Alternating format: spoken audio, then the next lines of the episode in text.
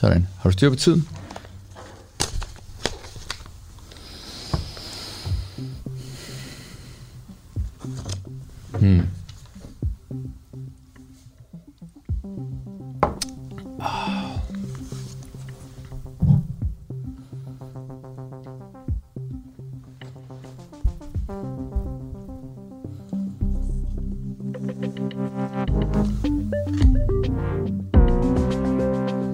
Blev det fredag. Endnu en gang tid til en uafhængig morgen. Klokken 7. Godmorgen, Christian. Godmorgen, Alexander. Og hvilken morgen? Det er den 25. juni, en højsommermorgen. Snart skal alle på ferie, og her sidder vi og laver nyheder til hele den danske befolkning, forhåbentlig snart. Det, det er i hvert fald en mulighed, ikke? Nå, men vi har et øh, stærkt program. Vi øh, skal snakke med øh, Søren Espersen om en øh, lidt kontroversiel beslutning, som er blevet taget. En aftale, der er blevet lavet om, øh, at man afsætter penge til øh, hjemmeværnet for at sikre cyber, altså for at styrke cybersikkerheden. Det er, øh, hvad kan man sige, et forsøg på, ligesom, altså hjemmeværn er jo det værn, men ligesom, hvis der opstår krig, og militærets kommunikationskanaler ligesom bliver, brudt, altså bliver bumpet eller bryder sammen på en eller anden måde, så har man hjemmeværnet, der er organiseret uden om hele det her system. Og de skal altså nu også til at tage sig af cybersikkerhed. Og det er jo lidt sjovt, ikke? For hvis øh, jeg siger hjemmeværnet, hvad forbinder du så umiddelbart hjemmeværnet med af, af arbejdsopgaver, ikke? Altså det er jo ikke normalt sådan cybersikkerhed, high-tech, øh, virkelig ukendt terræn, vel? Nej, det er, ikke, det er ikke det første, jeg tænker på. Nej. Øh, Det er ikke hjemmeværnet, når jeg tænker på, at nu, skal jeg, nu er jeg bange for at blive hacket. Jeg ringer til hjemmeværnet. Nej, lige præcis. Nå, så det skal vi snakke med Søren Espersen om. Og så øh, altså skal vi også runde en Thailand med en historie om, at der er øh, simpelthen folk, der sidder dernede og skriger på at få vacciner sendt ned til sig, og har skrevet et åbent brev til Mette Frederiksen. Vi snakker med en, der bor i Thailand. Øh, og så har enhedslisten sagt ja til, at man skal tage 300 millioner kroner fra en ungepulje, som handler om at få unge i uddannelse, for at regeringen, eller og i særdeleshed jo altså Socialdemokratiet, kan realisere deres plan om at øh, sende Arne tidligere på pension. Og spørgsmålet er så, om enhedslisten jo er blevet snydt, ikke? Fordi enhedslisten er jo et af de partier, som virkelig er øh, hoppet op på den store klinge og har sagt, at vi skal sikre unge mennesker, særligt de unge uddannelsesparate, som ikke har en uddannelse, bedst mulige vilkår for at komme godt videre. Og nu tager de pengene fra dem, så spørgsmålet er, er enhedslisten blevet snydt, eller har de snydt vælgerne? Det prøver vi at finde ud af lidt senere i det her program. Og så skal vi også snakke med Liselot Blikst fra Dansk Folkeparti, Ja. som har været en del af en bande, en meget farverig bande ja. til synligheden i Rødbyhavn, der hedder hed Foxy Ladies. Det øh, var lige et lille resume af dagens historier. Øh, men nu kan vi jo starte med at sige godmorgen til Søren Espersen, der er forsvarsordfører for Dansk Folkeparti. Godmorgen. Morgen. Vidste du godt, Liselotte Blikst har været med i en bande? Bare lige inden vi kommer i gang med interviewet. Nej, det gør jeg ikke, men øh, det, det, det må jeg vist studere lidt nærmere. Jeg tror, hun har været meget ung, ikke? Det ved jeg ikke. Hun, øh, hun, ja. Du kan jo lytte med Ja. senere i udsendelsen, Ja, ja. der snakker vi med hende. Okay. Jeg tror ikke, hun, det, Det er ikke noget, hun skammer sig over i hvert fald. Nej, det er godt nok. Nå, prøv at, vi ringer jo ikke kun til dig, fordi du er forsvarsordfører i Dansk Folkeparti, men fordi du også er kommitteret for hjemmeværnet og, hjem, og medlem faktisk af hjemmeværnets ledelse. Øh, og øh, nu kan jeg læse mig til, at du er glad for den her beslutning, altså som blev taget i går, altså en aftale om, at hjemmeværnet skal have en ny enhed, der skal bekæmpe cyberangreb.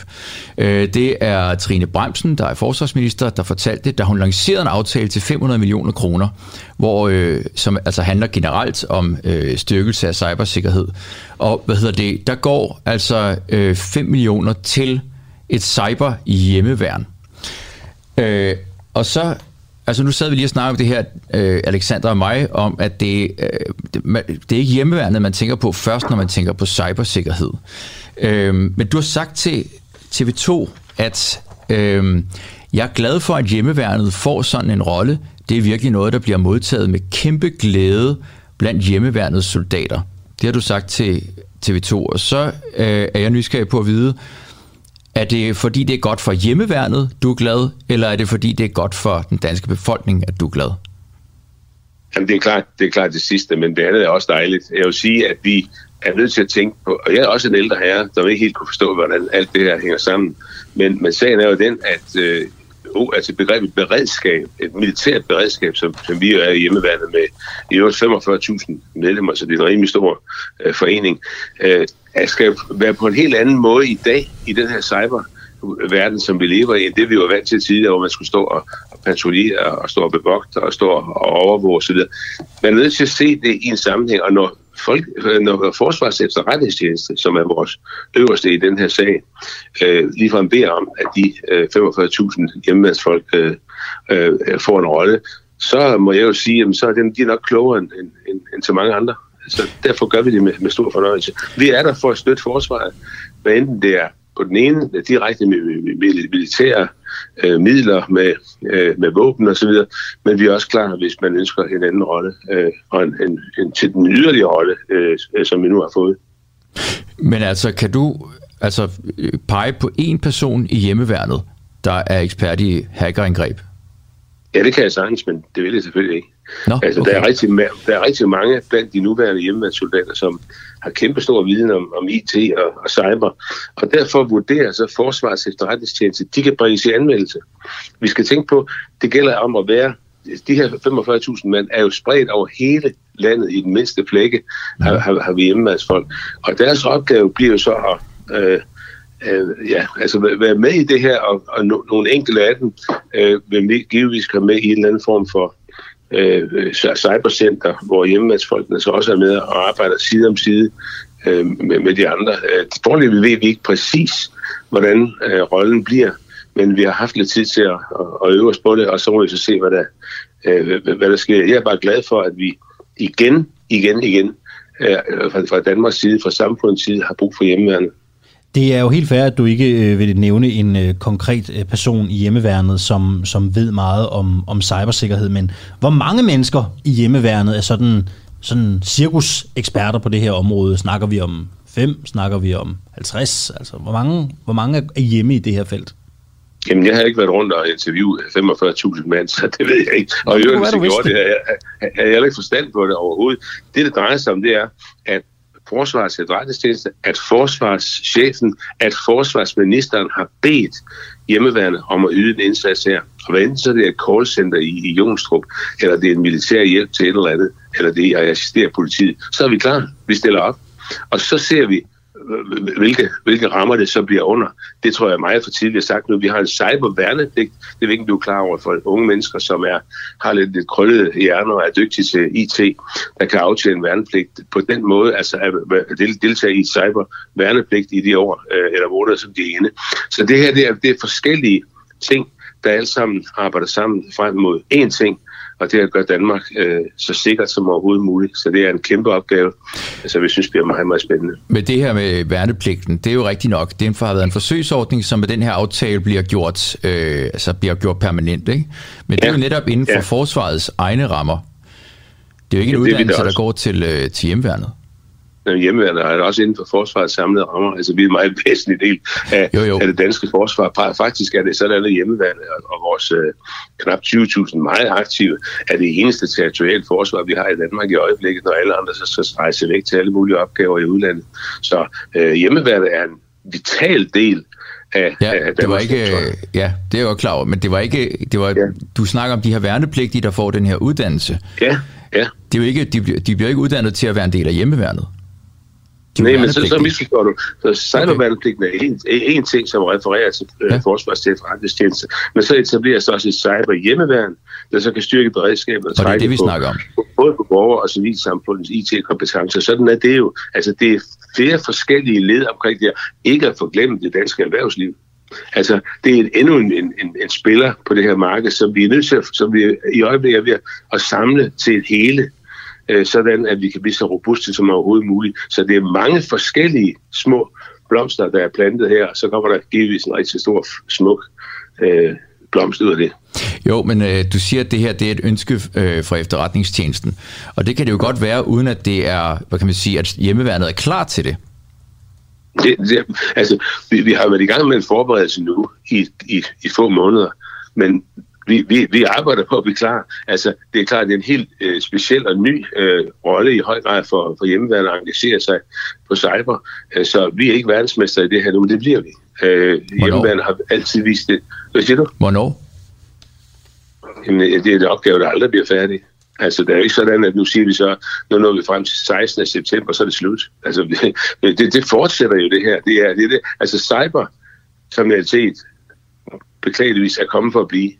Og vi er i gang nu med at samle en række grupper, som kan være af assistance. Og når man ligefrem specifikt fra Forsvarets efterretningstjeneste beder om, at hjemmeværende træder ind, skulle vi så være dem, der siger, nej, det, det kan vi nok ikke, det, det kan vi ikke rigtig finde ud af, hvornår det er færdigt, sådan noget. Sådan, sådan opererer vi ikke hjemme. Vi, vi siger ja tak, vi gør, hvad vi kan, øh, hvis vi stiller op.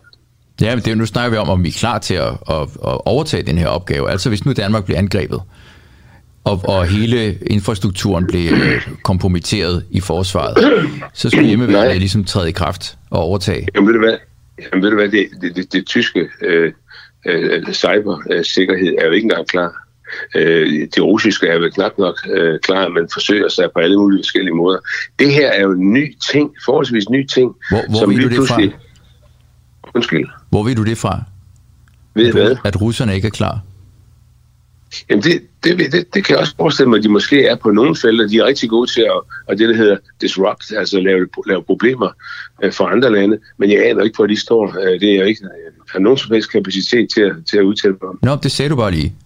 At de var heller jo, men det, jeg, jeg, jeg, jeg sagde, at jeg går ud fra, ikke også, at det er sådan, at øh, alle lande faktisk inden for de sidste par år har famlet sådan lidt i blinde, for, undskyld, for at finde ud af, hvad, hvad gør man egentlig uh, i, i den her situation, hvor vi føler os presset både fra kineser og russer. Det er opgaven nu. Så, og der er ikke så, nogen af som, som med, ja, undskyld, men som med, som med, altså du er med i hjemmeværendets ledelse, og øh, du siger, at I er klar, eller I bliver klar, og det er helt fint, fordi øh, de andre er heller ikke klar. Formoder du? Ja, nu, prøv lige at høre, nu skal du ikke lægge mig ord i munden. Det, altså, det her, nej, nej, jeg synes, det gør vi det heller ikke. Det er ligesom, altså, det er ligesom, din, din, det er ligesom, dit spørgsmål er sådan, at du synes, det her det er ganske forfærdeligt. Hvad synes du selv egentlig? Det kan jeg godt tænke mig at få at vide. Hvad kan du, du ikke lige svare på mit spørgsmål først? Altså... Nej, nej, jeg vil gerne, du svarer på, hvad, hvad vil du egentlig?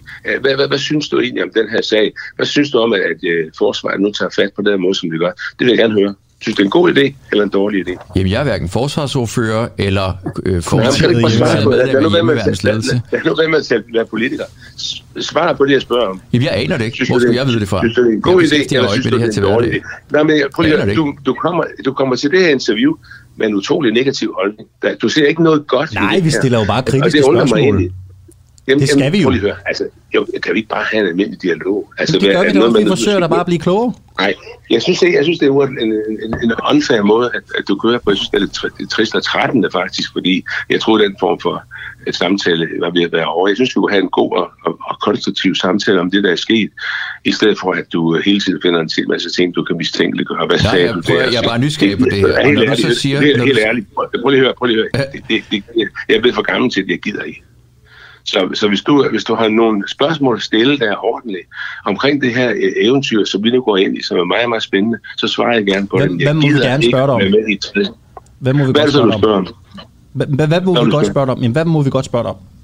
Så, hvad vil du gerne svare på? Ja, det kan være. Prøv lige at høre. Øh, vi stopper her. Jeg gider ikke snakke med dig mere. Jeg synes, det er, det er latterligt at, at, at, tale på den her måde. Jeg tror, det var et, et, et, hvad skal vi sige, interesse for, for at vide, hvad der foregår. Og så bliver det sådan lidt underligt surt morgen, morgen op, opstød. De Nej, prøv, det er fredag morgen. Der er ikke nogen her, der er i dårlig Jeg, jeg lægger rør på, du har det godt. Det var Søren Espersen, yeah. øh, forsvarsordfører og øh, kommitteret og en medlem af hjemmeværendets ledelse. Kan du huske, øh, Søren Espersen lavede om samme nummer i et, øh, i DR Pit-program for ikke så lang tid siden? Altså lag på? Gik udvandret okay. i studiet. Okay. Jeg tror, det var i øh, Shitstorm på Pit, tror jeg, ja. hvor han udvandrede. Han fik også øh, et spørgsmål, han ikke synes der var sjovt. Jeg synes jo egentlig ikke, vi var stride ved ham. Jeg synes jo sådan set bare, vi forsøgte at blive klogere, ikke? Ja, altså, var det jeg, jeg stussede over, at han sagde, det der med russerne ja. heller ikke var klar. Og så, øhm, øh, det synes jeg bare lyder vildt, hvis de ikke er det. Altså for mig at se, så er russerne måske verdensmestre i cyberkrigsførsel. Ja. Ikke? Øh, de er i hvert fald rigtig dygtige til det. Øh, så at de ikke skulle være klar, det kom bare bag på mig. Og så sidder han jo som forsvarsordfører og ved måske noget, så derfor spurgte jeg, hvor han vidste det fra. Og ja. det Ja, jeg synes, han svarede i Øst og Vest. Ja. Så derfor prøvede jeg egentlig bare at finde ud af, hvad er op og ned her. Men det, øhm, Har du egentlig en holdning til det her, Christian, eller mener du, at det, at det, det ved du ikke noget om? Nej, men jeg ved det ikke. Det kan da være, det er verdens bedste idé. Altså, det ved jeg ikke noget om. Det er jo Nej. ikke min ekspertise. Nej. Øh, så det, og det er jo helt, jeg kan godt, egentlig godt lide, at politikere stiller modspørgsmål. Jeg kan jo bare ikke rigtig svare på det. Jeg kan bare sige, det aner jeg ikke. Hvad synes du? Jeg, det aner det ikke. Præcis, og her må man også nogle øh, gange huske, ikke, altså, at det er jo ikke dig og mig, der stiller op til valg. Altså, det er jo ikke dig og mig, der går til valg på at ville øh, ændre eller udvikle Danmarks forsvarspolitik, vel? Det gør Søren Espersen, og det er derfor, han skal svare på de her spørgsmål. Ja, altså han er forsvarsordfører, og han er med i ledelsen af hjemmeværnet, så det, ja. det er jo egentlig ret vildt, hvis han siger, at Ruslands cybersikkerhed, altså de ikke er klar, så kunne det være ret at vide, hvad han mener med det. Men det finder vi måske ud af en anden dag. Ja, kan altså, også det bare være, at han havde en dårlig dag, jo. Det ja, er helt fair. Det, det, øh, det er jo det. Øh, det her, det er en uafhængig morgen. Klokken den er kvart over syv, og, og, og det er måske nu, man skal sige, at hvis man gerne vil have mere af den her type journalistik, altså den her type journalistik, der ikke lader politikere, meningsdannere slippe afsted med øh, halve svar i øst og vest, øh, så er det jo, at man burde overveje at støtte den uafhængige. Ikke? Altså, vi sender en time nu, vi sender frem til klokken 8. Øh, vi vil meget gerne sende to timer, så vi kan levere mere af den her type øh, journalistik. Øh, du kan støtte os ved at gå ind på dua.dk, duah.dk.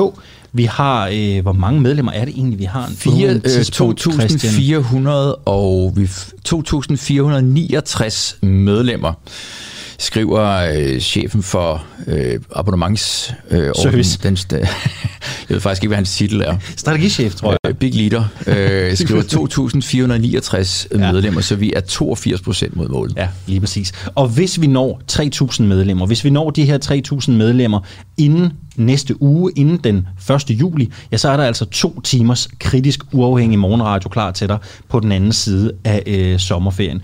Hvis du ikke har råd eller ikke har lyst, så kan du selvfølgelig også lade være. Det her det er et tilbud, der er, der er, gratis, øh, der er gratis for alle. Christian, nu er vi nået i den situation, hvor min computer den er løbet tør for strøm, så jeg ved egentlig ikke, hvad de skriver til os ude i regien. Har vi nogen på linjen, eller øh, skal Jamen, vi tage et nyhedsoverblik? Måske vi først lige skal, skal øh, tage, hvad de skriver til os på hvad I skriver til os på Facebook. Yes. Øh, fordi øh, det, det var, altså, der er kritik af det her. Der er Lise Damgaard skriver, stop det skænderi. Øhm, det gjorde Søren Espersen jo så, kan man sige. Øh, og det, ja. Så han, han har lyttet til dig, Lise Damgaard. Jeg, jeg har overhovedet ikke en følelse i kroppen af, at vi har skændtes, og det kan godt være, at, den, øh, at min øh, skænderirater er øh, overhovedet ikke er kalibreret. Men jeg havde overhovedet ikke nogen. Det kom faktisk bag på mig, at Søren Espersen tog sådan på vej. Ja, det, det, altså, synes du ikke også lige pludselig, så eskalerede det bare? Altså, det var bare det fra det ene sekund til det andet. Men øh, vi lytter til kritik. Hvis ja, det var et dårligt interview, var det et dårligt interview. Ja. Øh, jeg stussede bare over det der med russerne. Det må jeg sige. Nå, men... Vi skal til Thailand nu. Ja, nu, skal til ja, nu har jeg fået strøm på computeren igen. Nu, der, nu der styr på det. Lad os lige, øh, lad os lige tage en puster og lige spille sådan en her. Fordi er det egentlig øh, vores opgave her i øh, Danmark at udstyre udlandsdanskere i eksempelvis Thailand med en øh, vaccine? En gruppe udlandsdanskere i Thailand de har skrevet et åbent brev til Mette Frederiksen, hvor de øh, beder hende om at sende coronavacciner til Thailand. Og landet det er jo altså som sagt på randen af kaos, det kan man vist mildt sige, fordi regeringen i Thailand ikke har formået at udrulle en vaccinestrategi til dets 70 millioner borgere. Altså derfor det her opråb til øh, statsminister Mette Frederiksen og regeringen i Danmark. Øh, godmorgen, Claus Nielsen. Ja, godmorgen, øh, eller god eftermiddag vil jeg nærmest Ja, det er jo lige det. Øh, hvor, men, hvor er vi tidsmæssigt lige på listen? Det er morgen i Danmark. Ja, vi er lidt over, lige over frokost, og jeg har lige været ude og hente rullepølse og rugbrød. Så, kan man godt få det i Thailand? Så det kan, det kan man til gengæld få i rigelige mængder. Nå, men det kan man ikke med vacciner. Nej, det ja. kan jeg jo forstå. Og det er jo også det, vi skal tale om, Claus. Ja. Du er forretningsmand i Thailand, og du er jo en, som, som selv har fået en vaccine. Du har fået en vaccine, fordi du øh, kender nogle folk. Øhm, kan du ikke lige prøve at uddybe, hvordan, hvad mener du med det? Du kender nogle folk. Hvordan har ej, du fået den? Ej, ej, det, er ikke, det er ikke helt korrekt, men det er sådan, man typisk får en vaccine herude øh, i øjeblikket, øh, medmindre man er så heldig at komme i betragtning til det. Øh, nej, men der er, øh, der er jo et forsøg på at skabe adgang for udlændingen. Altså hvis man skal forstå det thailandske øh, sundhedssystem, så, så har de jo, altså de har været heldige at have en lang periode uden øh, problemer med, med corona, men det ændrer sig bræt, øh, og det ser vi jo i mange andre lande. Og det vil sige, at hele deres vaccine øh, indkøb og strategi blev lidt taget på hælene. Og de er lidt kommet bagud på, det, øh, på, på den plan, eller på, det, på den front. Og det betyder, at nu kigger jeg jo på Danmark og tænker, det er jo et system, hvor det hele fungerer med digitale øh, systemer, hvor vi kan prioritere folk. Sådan er det altså ikke herude. Men hvordan har du øh, fået vaccinen? Og, altså, lad, ja, det... så, så der er, et, et, øh, der er faktisk et tilbud om, at folk, der bor i Bangkok, hvor der er en, en, et udbrud i øjeblikket, øh, også udlændingen kan melde sig på et, øh, et site, som så er til gengæld er rigtig, rigtig fejlbehæftet og har været hacket og gået ned. Øh, og det tror jeg, det er det, de fleste oplever. Og det er så kun åbent mellem 12 og 3, og nu har de så lukket helt ned for tilmeldinger. Jeg var så heldig at få den af de første tider, da det åbnede op. Og så har det ikke været muligt for andre at komme ind der. Okay. Så det har været det system, de brugte til at vaccinere øh, udenlandske ambassadefolk. Øh, så de har fået adgang til det. Øh, men øh, så har man så prøvet at åbne op generelt for udlændingen. Så nede i Phuket-området, der prøvede de at lave en test med at få turister ind, fordi det er, jo, det er jo helt ødelagt industri dernede. De lever jo nærmest 90 procent af deres indtægt kommer fra turisme. Så der har udlændinge fået adgang til det, øh, stillet til rådighed. Så her i Bangkok, der er det, der er det stort set umuligt for, for de fleste udenlandske øh, øh, øh, folk, der enten er her som, som, øh, som pensionister. Der er nogen, der ved hjælp af deres familie kan muligvis blive registreret til at komme ind under det thailandske system.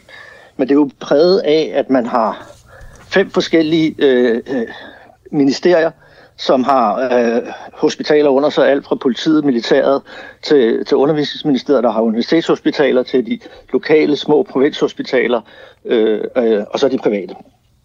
Så der er, altså der er, jo, der er jo slet ikke nogen koordination, og der er, det, niveauerne her er jo, at øh, der er jo valg i Bangkok, så der er jo også en kamp om popularitet. Så det hele handler om at, at tilfredsstille vælgerne, og udlændinge er jo ikke vælger her. Kan man på nogen måde er, i Thailand, ja. Øh, kan man på nogen måde i Thailand købe sig til en, øh, til en vaccine? Altså er der sådan en ulighed i systemet? Kan man, kan man købe sig til en?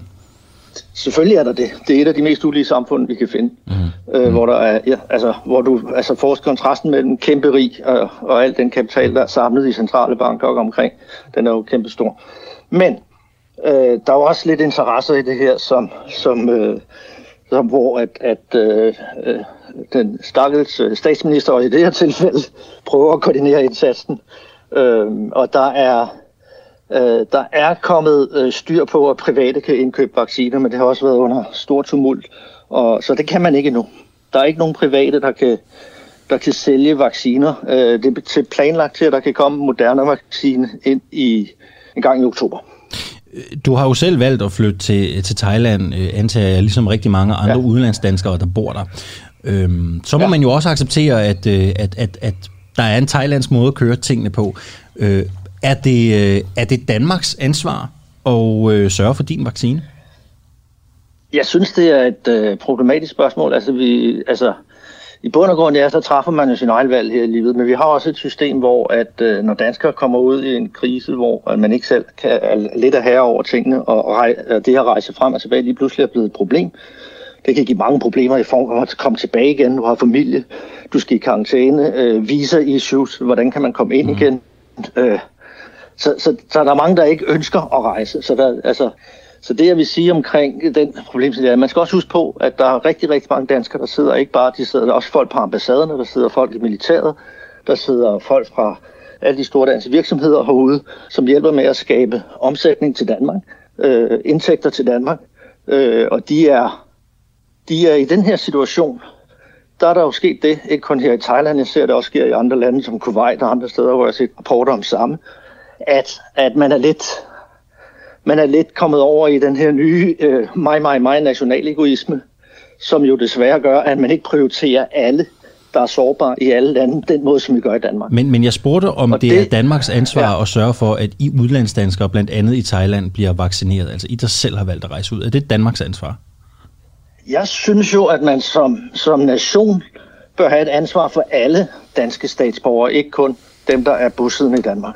Men, ja eller nej? Øh, og, og det har man jo. Så jeg vil svare, ja, jeg synes, at man har et, et ansvar. Så det er Danmarks ansvar at sørge for, at I bliver vaccineret, jeg bor i Thailand? Jeg vil ikke sige, det er Danmarks ansvar, at, at, at, at, øh, at altså, altså, folk har jo tilbud om at kunne rejse hjem. Nu er der bare det her situation med corona, med covid, at det, det er ikke så nemt. Og så kan man så vurdere situationen og sige, er vi i en situation, som når man som tidligere har haft nogle kriser i udlandet, at man skal gøre en ekstra indsats for at sikre, at danskere ikke bliver ladt i stikken, så syge og sårbare danskere dør i et højere antal, end hvad der er nødvendigt. Ikke?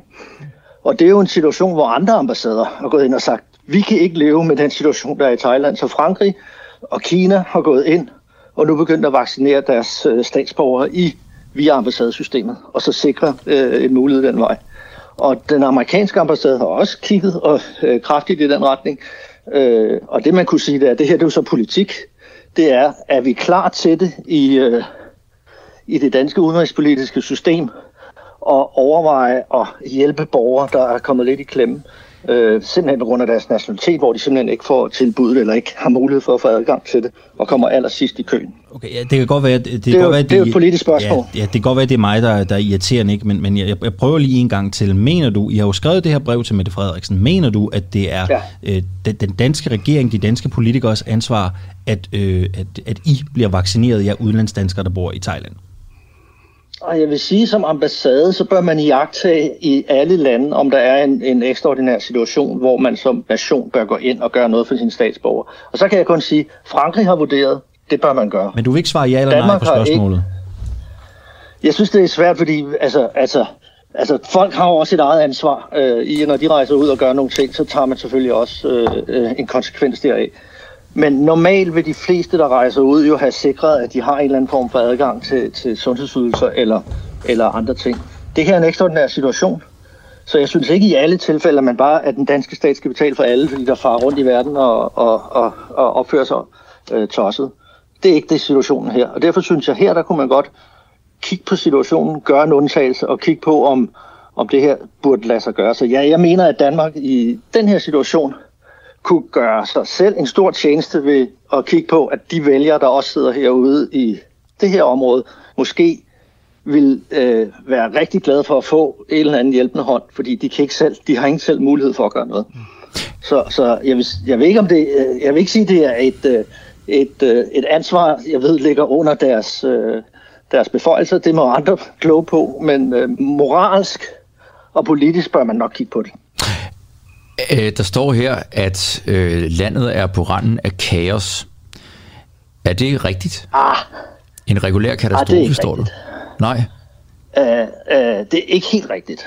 Uh, det vil, sådan vil jeg ikke kalde det, men det kommer selvfølgelig an på, hvor man er. Hvis du sidder ude i turistområderne, så er det ikke et sjovt syn. Altså, det er som at se uh, Tjernobyl-agtig tilstand. Altså, det er... Hvad er det, der sker uh, præcis, jeg, hvis du skal beskrive det for os? Altså, hvad er det, man ser? Altså man ser en, øh, altså i Thailand der ser man, at store dele af den indenlandske økonomi, øh, den fungerer. Men alt det, der er drevet af turisme, det er, det er bredt. Og mange af de folk fra Danmark, øh, som, som, øh, som er herude, de, er jo også, øh, de lever også ude i de her, eller de bor ude i de her turistområder og har pensioneret sig eller har familie herude. Øh, men, men altså, ja, det, jeg vil sige, det er ikke kaos. Nej, altså tingene fungerer. Øh, men det, der er kaos, det er selvfølgelig den måde, man prøver at håndtere den her vaccineindsats på. Det har ikke været, øh, det har ikke været nemt at koordinere det her kæmpe apparat og sætte det i stilling. Øh, og med alle de forskellige interesser og forskellige ministerier, der tror jeg, der kan vi godt prise os lidt lykkeligt for, at Danmark er mindre og mere enstrenget, hvad det angår. Men herude, der er det, der er det kaotisk. Men i forhold til dagligliv, øh, altså, der oplever jeg ikke øh, med det, jeg ser, altså, så fungerer tingene. Det der, det, der ikke fungerer, det er jo at, at der ikke kommer den øh, kapitalindsprøjtning til hele den der turismeindustri. Og det, det arbejder jeg blandt andet med et projekt på, med at prøve at lave et nyt tilbud til sundhedsturisme, fordi det tror vi, der kunne give mere mening, fordi det er, altså det er 90 procent af indtægterne, der bare forsvinder. Det vil sige, nu går det ud over immigrantarbejdere, de har ikke noget sikkerhedsnet, og der, det går ud over øh, den nederste del af lavkagen i samfundet. Øh, Men... så, og, og, og hvis det holder meget længere, så kan der godt komme kaostilstand. Men altså, nu snakker vi om det her brev, der er blevet sendt til Mette Frederiksen. Ja. Er der skruet lidt op for, ja. Øh, hvad kan man sige, katastrofescenariet i øh, forsøget på at få altså, sendt nogle øh, vacciner den anden vej? Øh, det kommer an på, hvordan man øh, ens egen personlige situation. Hvis du sidder og er sårbar. Jeg, har, jeg er også en af dem, der ligger i, i al definition ligger i højrisikogruppe grund mm. min alder og min underliggende sygdom, øh, hvor jeg har haft overlevet en cancer og har diabetes 1. Mm. Så, så ja, det er... Så, men det er selvfølgelig en særlig situation, men der står her, at landet er på randen af kaos. Ja, Ej, der vil jeg sige, så... der er der nok skruet en smule op for retorikken, men, øh, men jeg vil sige, at det er, altså, altså der skal ikke meget til at vælte øh, fadet her. Altså, det, er, det begynder at mærkes nu med faldende skatindtægter, med, med uro, øh, med, altså jeg kan også godt se, at, at, at der er ikke stor tilfredshed med, med vaccineplanen her. Det, det, det skal ikke have sådan nogen hemmelighed om. Det tror jeg også, at, at vores øh, glimrende ambassadør Jon øh, har rapporteret tilbage om. Så jeg er sikker på, at Udenrigsministeriet godt ved, hvad tilstanden er her. Øh, og den tilstand, jeg ser, det er, at Thailand kan gå hen og blive... Øh, kan få større problemer øh, på længere sigt, hvis ikke de kan få håndteret pandemien. Men det er jo mere globalt. Hvor ved, du egentlig, hvor ved du egentlig det fra? Ja, men det kan du, altså, altså, altså hvis det her fortsætter med de økonomiske restriktioner, der er, så kommer der til at være et indtægtstab, så kommer der til at skulle ske noget. Allerede nu begynder de offentlige budgetter at skære ned. Øh, øh, så begynder folk at miste deres jobs, så begynder vi at få en dårlig spiral. Øh, og, og, og det er det eneste, der kan stoppe det, det er, at vi får stoppet pandemien og kommer bag, øh, tilbage til noget, der minder normal tilstand. Og jeg tror, at både øh, I ved og jeg ved, at øh, hvis der kommer social uro, øh, i hvad der sker i Hongkong, der er, det, har været, øh, det har været holdt nede nu, men der er jo øh, mange af de unge, der er dybt utilfredse med deres fremtid. Så, så ja, der er der er noget, der ulmer under overfladen, som, øh, som vi har jo set før i Thailand øh, i 2014 øh, sidst, og tilbage i 70'erne godt kan komme til at ske igen. Øh, det er der, der er ingen tvivl om, at, at der er nogen, der frygter. Det vil sige uro på gaderne, demonstrationer, og vi har jo en, en såkaldt demokratisk regering, men som er meget præget af, af militærets indflydelse. Er der lande i verden, der er hårdt ramt af corona, end I er i Thailand? Altså, jeg har ikke haft mulighed for at rejse til Myanmar, øh, men jeg tror ikke, det er sjovt der. Øh, så jeg tror, at øh, det er nok en, en krise, der er helt overset, og jeg synes, det er rigtig, rigtig trist at se, hvad der foregår der. Vi ved jo ikke noget, vi får ikke nogen data derfra. Øh, så jeg vil sige, at øh, jeg synes ikke, det, det må være sjovt at være, være fra Myanmar i øjeblikket, de tilstande, der er der. Øh, øh, så det jeg ser, altså Thailand er relativt set begavet med et, øh, et, et ret højt øh, øh, udviklet sundhedssystem, især på det private, men også inden for det offentlige. Øh, men de er mega under pres nu. Altså de store hospitaler, øh, de melder om, om, om, øh, om tilstanden, som jeg tror er... Jeg arbejder med, med, med det hospital, der ligger over for Kongepaladset, siger det ret, hvor, øh, hvor jeg, kan, jeg ved, ved derfra, at, at, at de er under mega pres, øh, og jeg hørte også fra andre. Altså, det er jo sådan her i Thailand, at hvis du bliver smittet med, med covid, så skal du indlægges. Og når der er 4.000 tilfælde om dagen, så kan I regne ud 3-4.000 tilfælde om dagen, hvor, hvor mange øh, hospitaler, hospitalspladser, der bliver fyldt op. Så man laver jo felthospitaler, øh, og, og, og logikken er simpelthen, at folk har ikke de muligheder, vi har som i, i vores privilegerede samfund i Danmark, til at isolere sig selv. Claus, det er øh, også en udfordring. Claus, lige her til sidst ganske kort, øh, det ved jeg ikke, om du vil svare på, men arbejder du tæt på det øh, politiske miljø, altså det, det danske politiske miljø på en eller anden måde? Har du, har du kontakt med, med det danske politiske miljø i dit arbejde? Ja, altså, Magnus Heunicke er min gamle student, øh, så, men det bruger jeg altså ikke så meget mere. Øh, nej, jeg har, jeg har kun øh, lidt kontakt til, til, til, mm. til, til folk. Der, altså, min, øh, min generation er jo kommet til magten nu, så, så jeg kender da godt nogle folk. Øh, ja, men det, det, var, men, det var fint. Men jeg bruger, det, ja. det, var, det var mest bare ja. fordi det der med, at det var så svært at få ja eller nej ud af i forhold til det der med, hvorvidt det, det, det danske ansvar. Men tusind tak, Claus, øh, fordi ja. du havde lyst til ja. at være med. Og, ja. øh, og rigtig ja. Øh, god morgen øh, til dig her, hvor klokken den altså er blevet 33 minutter over syv i en uafhængig morgen. Og så er der en ny udvikling i en historie, vi har faktisk talt rigtig meget om. En sag, vil jeg sige, vi har talt mm. rigtig meget om, som handler om, at TV2 op til det grønlandske valg bragte en falsk historie om øh, ham, der nu er formanden for det grønlandske hjemmestyre, øh, Muts Iede, øh, som handlede om, at han, altså det var en historie, der kompromitterede hans... Øh, hans hvad kan man sige, kvaliteter som landstyreform. Der var noget korruption og sådan noget. Mm. Og det, den historie var baseret på et notat fra en anonym afsender. Det kan Berlinske øh, nu afsløre. Øh, og for at vi lige altså, kan rise historien op, så, er det, øh, så ligger der simpelthen et, 11 siders velforberedt dokument til grund for den artikel, som TV2 altså valgte at bringe om Muti Ede kort før valget. Øh, og hvad hedder det, den, altså sagen var ligesom, kunne have, nu bliver han jo så formand, men mm. den kunne have kompromitteret ham voldsomt, og han beskriver selv i Berlinske her, at det er et forsøg på et karaktermord.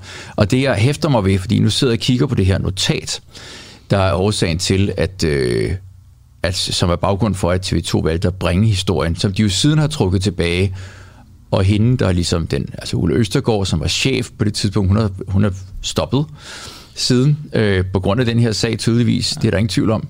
Øh, og i notatet, som altså kommer fra, som er på 11 sider langt, der kommer fra en anonym øh, afsender, der bliver brugt udtrykket formentlig. Så er det formentlig kriminelt, kriminelt, hvis hans beslutninger, hvor han er inhabil, medfører, at køberen af hans virksomhed kan profitere på Moody's beslutninger. Øh, formentlig. Hvis man får et notat fra en anonym afsender, der skriver formentlig, er der et problem. Mm-hmm. Mm-hmm. Så skal man ligesom have så, alarm, så, så begynder alarmknapperne at ringe. Ikke? Mm. Øh, der skete det modsatte i TV2. Ulle Østergaard, hun pressede to journalister til at lave historien.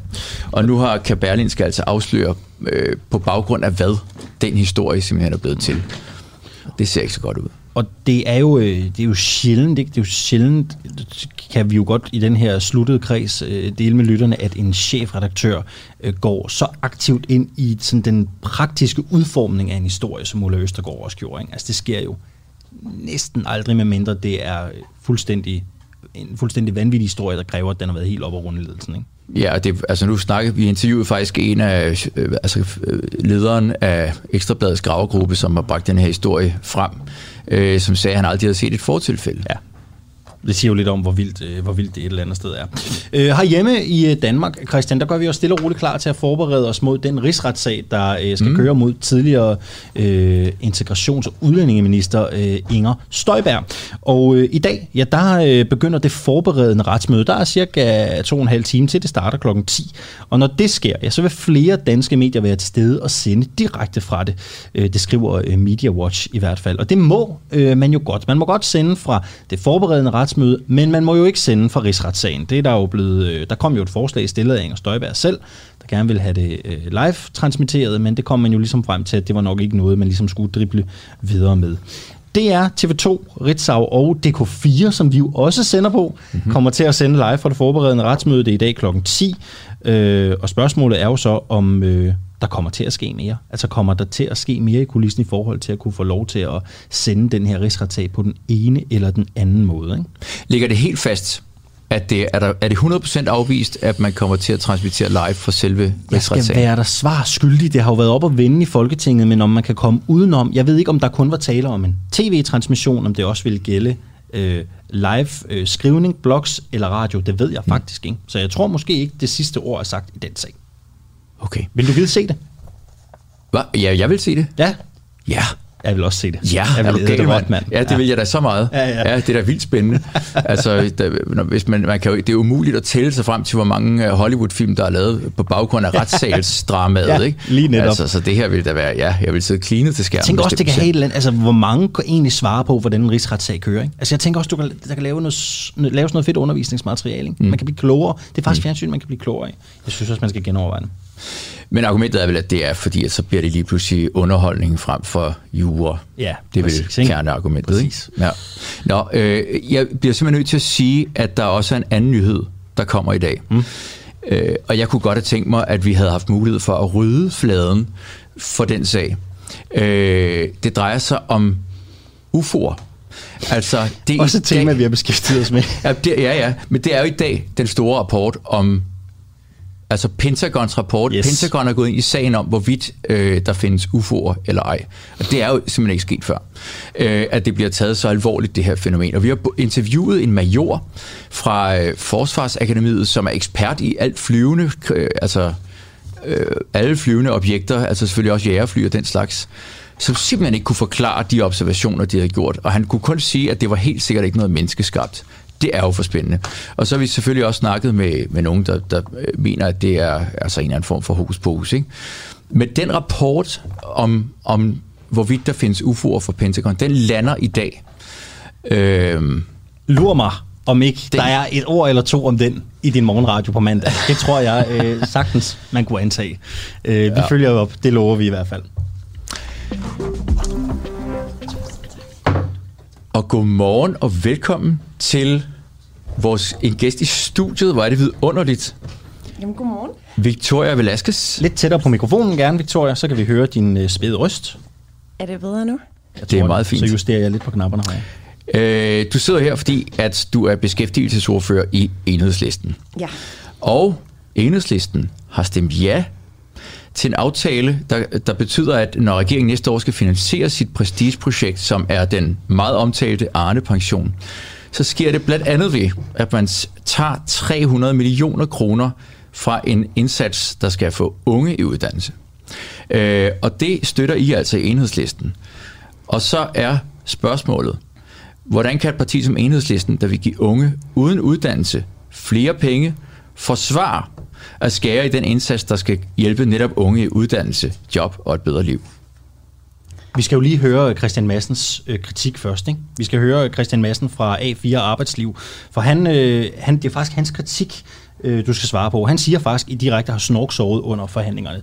Det virker på mig som om, at de har snorksovet i timen, øh, og ikke set, hvad konsekvenserne vil blive, fordi regeringen har dygtigt lidt solgt det som, nu vil der blive nogle forenklinger, så de, altså, de unge mennesker, de skulle ikke løbe rundt på jobcentret i tid og utid og forstyrre sig alle mulige sagsbehandlere. Men det var jo lige præcis de sagsbehandlere, der skulle hjælpe dem med at komme videre med at få den uddannelse. Nu har man skåret den hjælpende hånd væk, øh, selvom den ikke fungerede. Nu har man ikke engang forsøgt at komme med en hjælpende hånd. Så for mig at se er øh, specielt venstrefløjen blevet fuldstændig snydt, så vandet driver i den her proces. Man skulle spørge dem, jamen hvad har I tænkt jer at sætte i stedet? Fordi nu har I taget pengene fra de unge til Arne nu skylder I det mindste et svar på, hvad er det så, der kommer til den her coronageneration, som er måske hårdere udfordret i nogen generation i de sidste 50 år? Er I blevet snydt, så det driver, som han siger?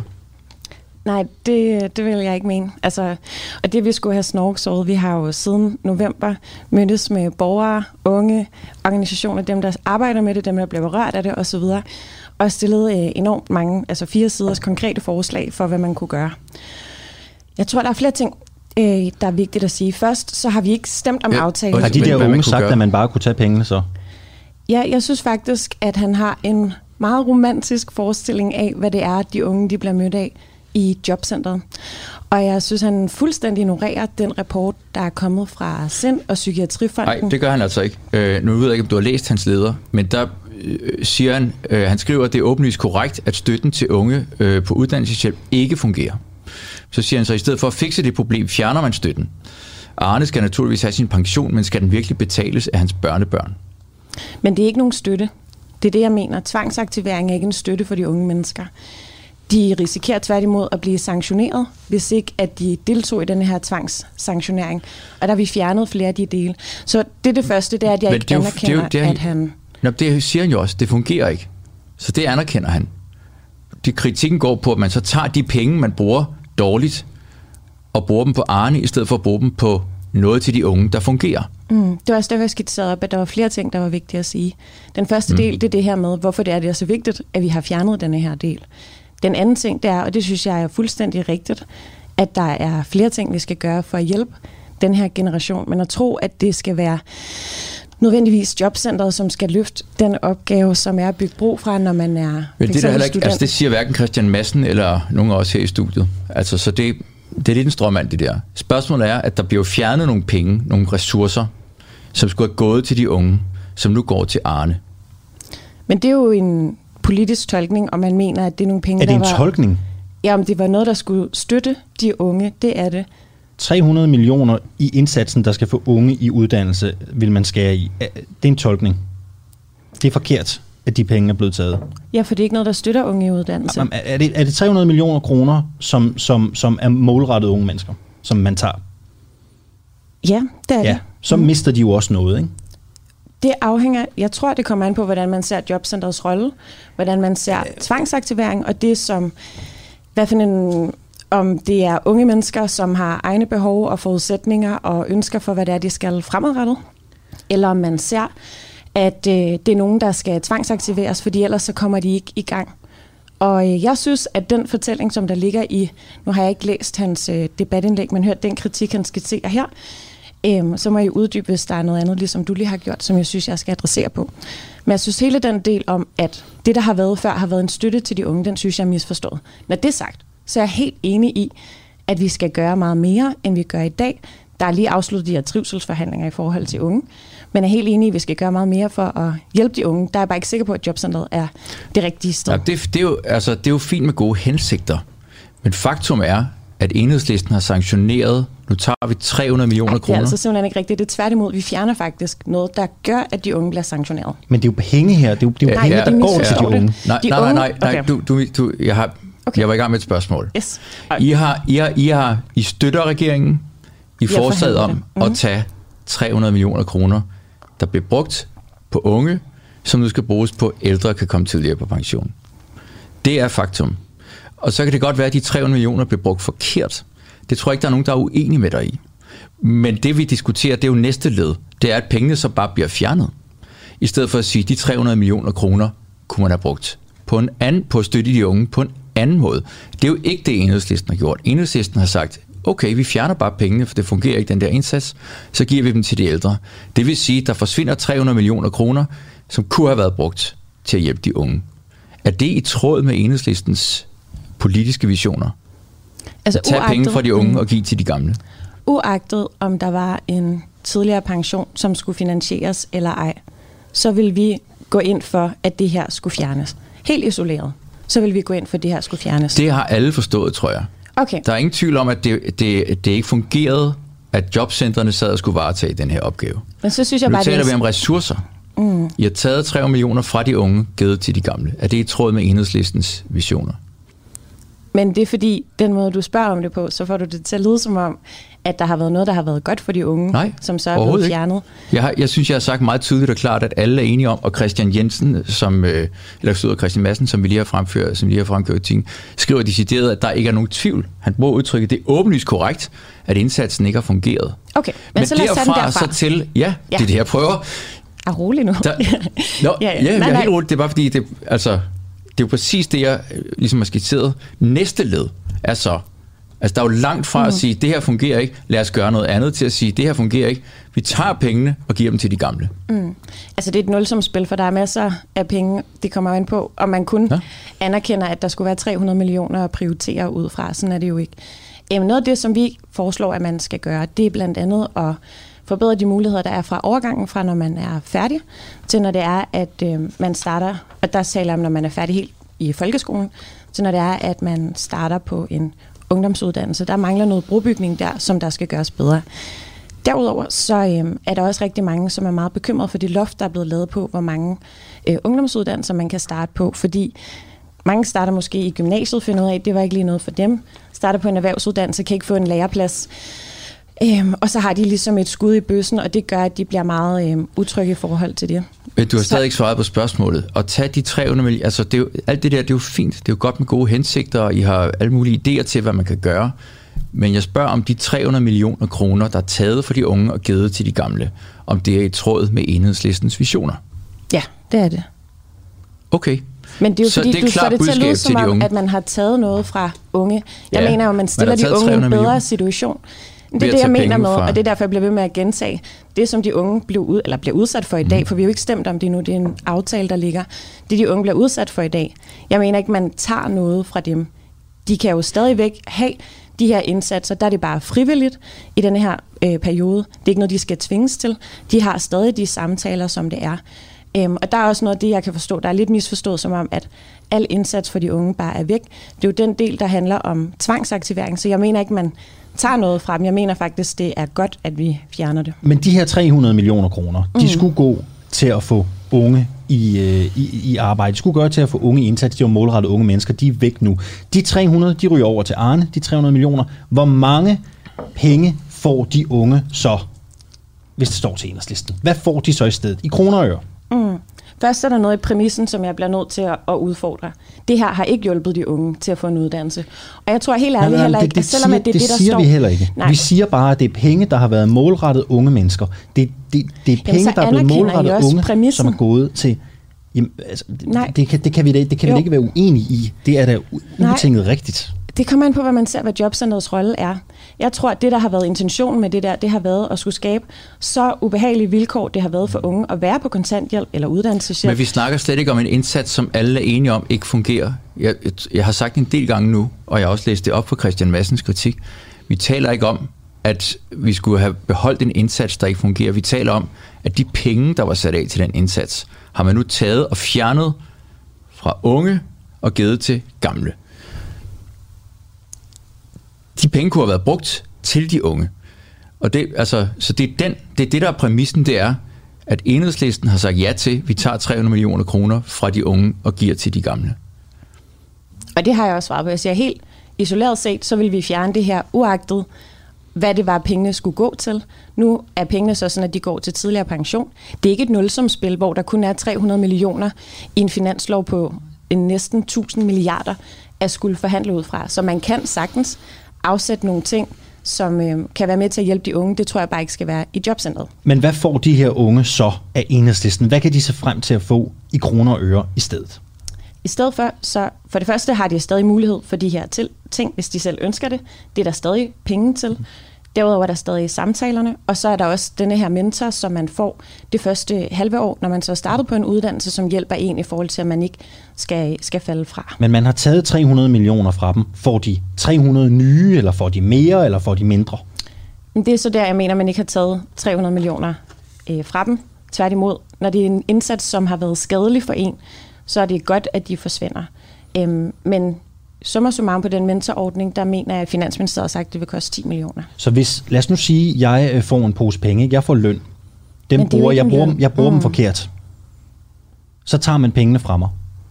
Så har jeg ikke nogen. Er, er, er det bare bedre så, at jeg ikke har nogen penge, end at jeg bruger dem forkert? Det synes jeg er et rigtig godt spørgsmål. Fordi det, der er nu, når aftalen kommer til at træde i kraft, det er, de unge faktisk selv men du, får Men du kunne lige starte på, med at svare på spørgsmålet. Det er jeg også i gang med. Jamen, jamen, det, jamen du kan bare svare med et ja eller et nej. Nej, fordi de unge har aldrig kunne disponere over pengene jo. Og det er det, du spørger om. De har jo aldrig kunne disponere over det. Og det er jo det, der er godt ved den aftale, der er nu, det er, at de faktisk får mulighed for at skulle bestemme det, i stedet for at de bare bliver udsat for en tvangsaktivering. Hvad, synes du, det her interview har været træls? Øhm, nej, men jeg synes, det vidner om, at der er noget arbejde i, måske at gøre det klart for flere i forhold til, at det her, det er ikke noget, hvor de unge selv har kunne bestemme, have indflydelse over, hvordan pengene skulle bruges. Og der kan godt nogle gange blive skåret nogle ting og fjernet nogle ting, som faktisk gavner dem, det bliver fjernet fra. Victoria Velasquez, beskæftigelsesordfører i Enhedslisten. Tak fordi du havde lyst til at komme, og øh, god weekend til dig. Og tusind tak, fordi du kom i studiet, ja, ikke mindst. særligt tak for det. Selv tak. Christian, øh, vi bliver i den politiske verden. Yes. Øh, om lidt så skal vi tale med Lise Lot Blikst. Hun er faktisk på telefonen nu. Og vi skal ikke som sådan tale politik. Vi skal tale om Lise Lot Blikst fortid. For hun har nemlig været medlem af en bande. Og det er jo ikke hver dag, man hører, at et øh, folketingsmedlem har været medlem af en øh, bande. Men det er altså lige præcis det, der er tilfældet for Lise Lot Blikst. Godmorgen, Lise Lot. Godmorgen. Du øh, har i din ungdom i øh, Rødby Havn på Lolland været medlem af pigebanden Foxy Girls. Hvor mange piger var I i den bande? Åh, oh, ved du hvad, jeg kan svært huske det, men hvad har vi været en 6-8 stykker vel? Og bande, altså det var en øh, knallertklub, vil jeg kalde det, men øh, der var jo nok nogen, der så os som sådan en bande af nogle, nogle tøser, der kørt øh, knaller, der havde tatoveringer og drak øl i weekenden og så videre. Altså, I, øh, I deltog jo aktivt, og du gjorde også selv i slagsmål, og hæppede på andre slagsmål og sådan noget. Det lyder sådan lidt bandeagtigt. Ja, jamen, det er også derfor, der er nogen, men, men yes, bande, det er sådan et ord, der er tilkommet, det er jo rigtig mange år siden. Det er nok over 40 år siden, jo, ikke? Hvad, hvad, kan du prøve at beskrive, altså du har, du har været med til slagsmål, og du har også, du gik til karate, og så har du, mm. og du skriver også, hvordan I stod altså hæppede på, når andre slås. Kan du, ja. kan du prøve at beskrive en af de situationer, hvor I stod og hæppede på et slagsmål? Øh, jamen altså, det var jo sådan, når man gik i byen dengang, så, øh, så var det jo øh, diskoteker, og når der så var slagsmål udenfor, så øh, var der jo mange, der sagde, nej, nu skulle og kigge øh, på slagsmålet, og dengang var det jo en mod en, der kæmpede næve mod næve, øh, og når man lå ned, så var kampen tabt. Øh, det er jo slet ikke noget sammenligning med i dag, øh, men øh, det var ganske almindeligt, og som man sagde, jamen så havde det jo ikke været en, en god fest uden et, øh, et godt slagsmål. Undskyld. Det, det, det lyder ligesom at være, i politiske forhandlinger, ikke? Der må være et eller andet, du har taget dig med, med, taget dig med videre derinde på Christiansborg.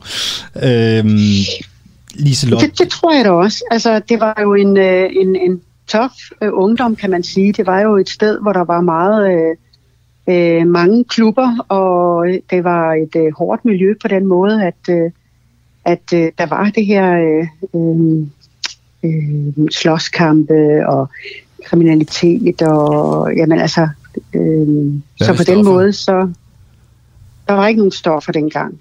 Øh, vi drak øl, øh, og en gang imellem, så tog man jo færgen over, den lå tæt på, og så øh, var det jo en let tilgang til øh, øl og spiritus. Ikke?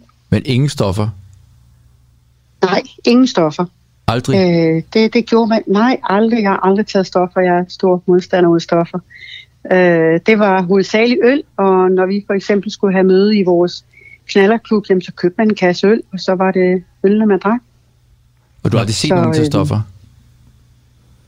Nej, det har jeg ikke. Ah, jeg har set nogen, der røg øh, til, hvad hedder det, fjolletobak øh, hjemmedyrket, øh, som der var nogen, der havde, men det var ikke noget, man gjorde det store i på det tidspunkt. Der er sket rigtig meget i de 40 år siden dengang. Ser du stadig Så, nogle øh, af de andre medlemmer i Foxy Girls? Ja, det vil du tro. Jeg har nogle øh, fantastisk dejlige veninder, som har nogle gode jobs i dag, og, og vi, hvor vi imellem kan grine lidt af den tid. Men man kan også sige, at det, det gør jo en gang imellem, man måske også forstår nogle af de unge i dag, som har svært ved at finde fodfæste, og som måske også ryger ud i nogle, øh, nogle grupper, hvor, hvor man skal være den seje, ikke? Øhm, men som i dag er noget helt andet i forhold til, hvad der er sket for 40 år siden. Og det tror jeg, der er rigtig mange, der kan genkende til, at det har eskaleret, også i forhold til, altså, øh, hvis der var slåskamp, altså i dag er det jo forfærdeligt at skal se nogen slås, det kan man jo ikke sammenligne øh, hvor dengang, der, øh, der var jo noget helt andet. Havde I, uh, Foxy Girls, havde I et rygmærke? Ja, altså dengang i Rødbehavn, der øh, havde vi flere forskellige klubber. Vi havde øh, MC-klubben, som netop startede dengang. Rødby MC? MC. 80 hed de. Nej, det var det ikke, fordi det var, det var sådan en, en pæne klub, kan man sige. Men så startede MC80, det var sådan lidt mere de vilde drenge, og det var, det var nok dem, jeg kendte mest af. Ikke? Øh, og så øh, var der knallerklubber, og der var, det var altid drenge, der lavede de her klubber. Og det var nok grunden til, at vi piger tænkte, at hvis ikke vi må være med i deres klub, så må vi lave vores egen klub. Men øh, det var, så det var også faktisk øh, nærmest, altså, kan man sige, at det var et feministisk projekt? det kan man jo sige, eller også er det det modsatte. Altså dengang har jeg ikke gået op i, om det var feministisk eller hvad. Men når drengene, Nå, der er det de havde kvindekamp over at sige, nu laver drengene alle de her knupper, vi skal fandme også have sådan en klub. ja, men sådan tænker girls. vi jo nok ikke. Vi tænker bare, at øh, vi skal da også have sådan en lille øh, klub, og så havde man jo set sådan en film om Foxy Girls, og så fik det navnet Foxy Girls, og vi fik rygmærker på vores veste, ikke? Og havde I revhaler på, på antennen? Hvad siger du? Havde I revhaler på antennen? Nej, det havde vi ikke. Altså, vi kørte jo knaller der, ikke også? Altså, der var Yamaha og Bugmonte var det, jeg kørte på, ikke? Mm, så øh, kan godt vi kunne jo godt lide det der med at sidde på en maskine, og det kan jeg jo stadigvæk. Jeg kører stadigvæk motorcykel, og jeg har også øh, rigtig mange venner i MC-verdenen ja. i dag, og så videre. Så det er jo noget, man har fået med i sin, min, med, med i sin rygsæk i forhold til det liv, man levede. Ikke? Liselot, har du et eller andet sted derhjemme en vest med Foxy Girls rygmærket gemt fra dengang?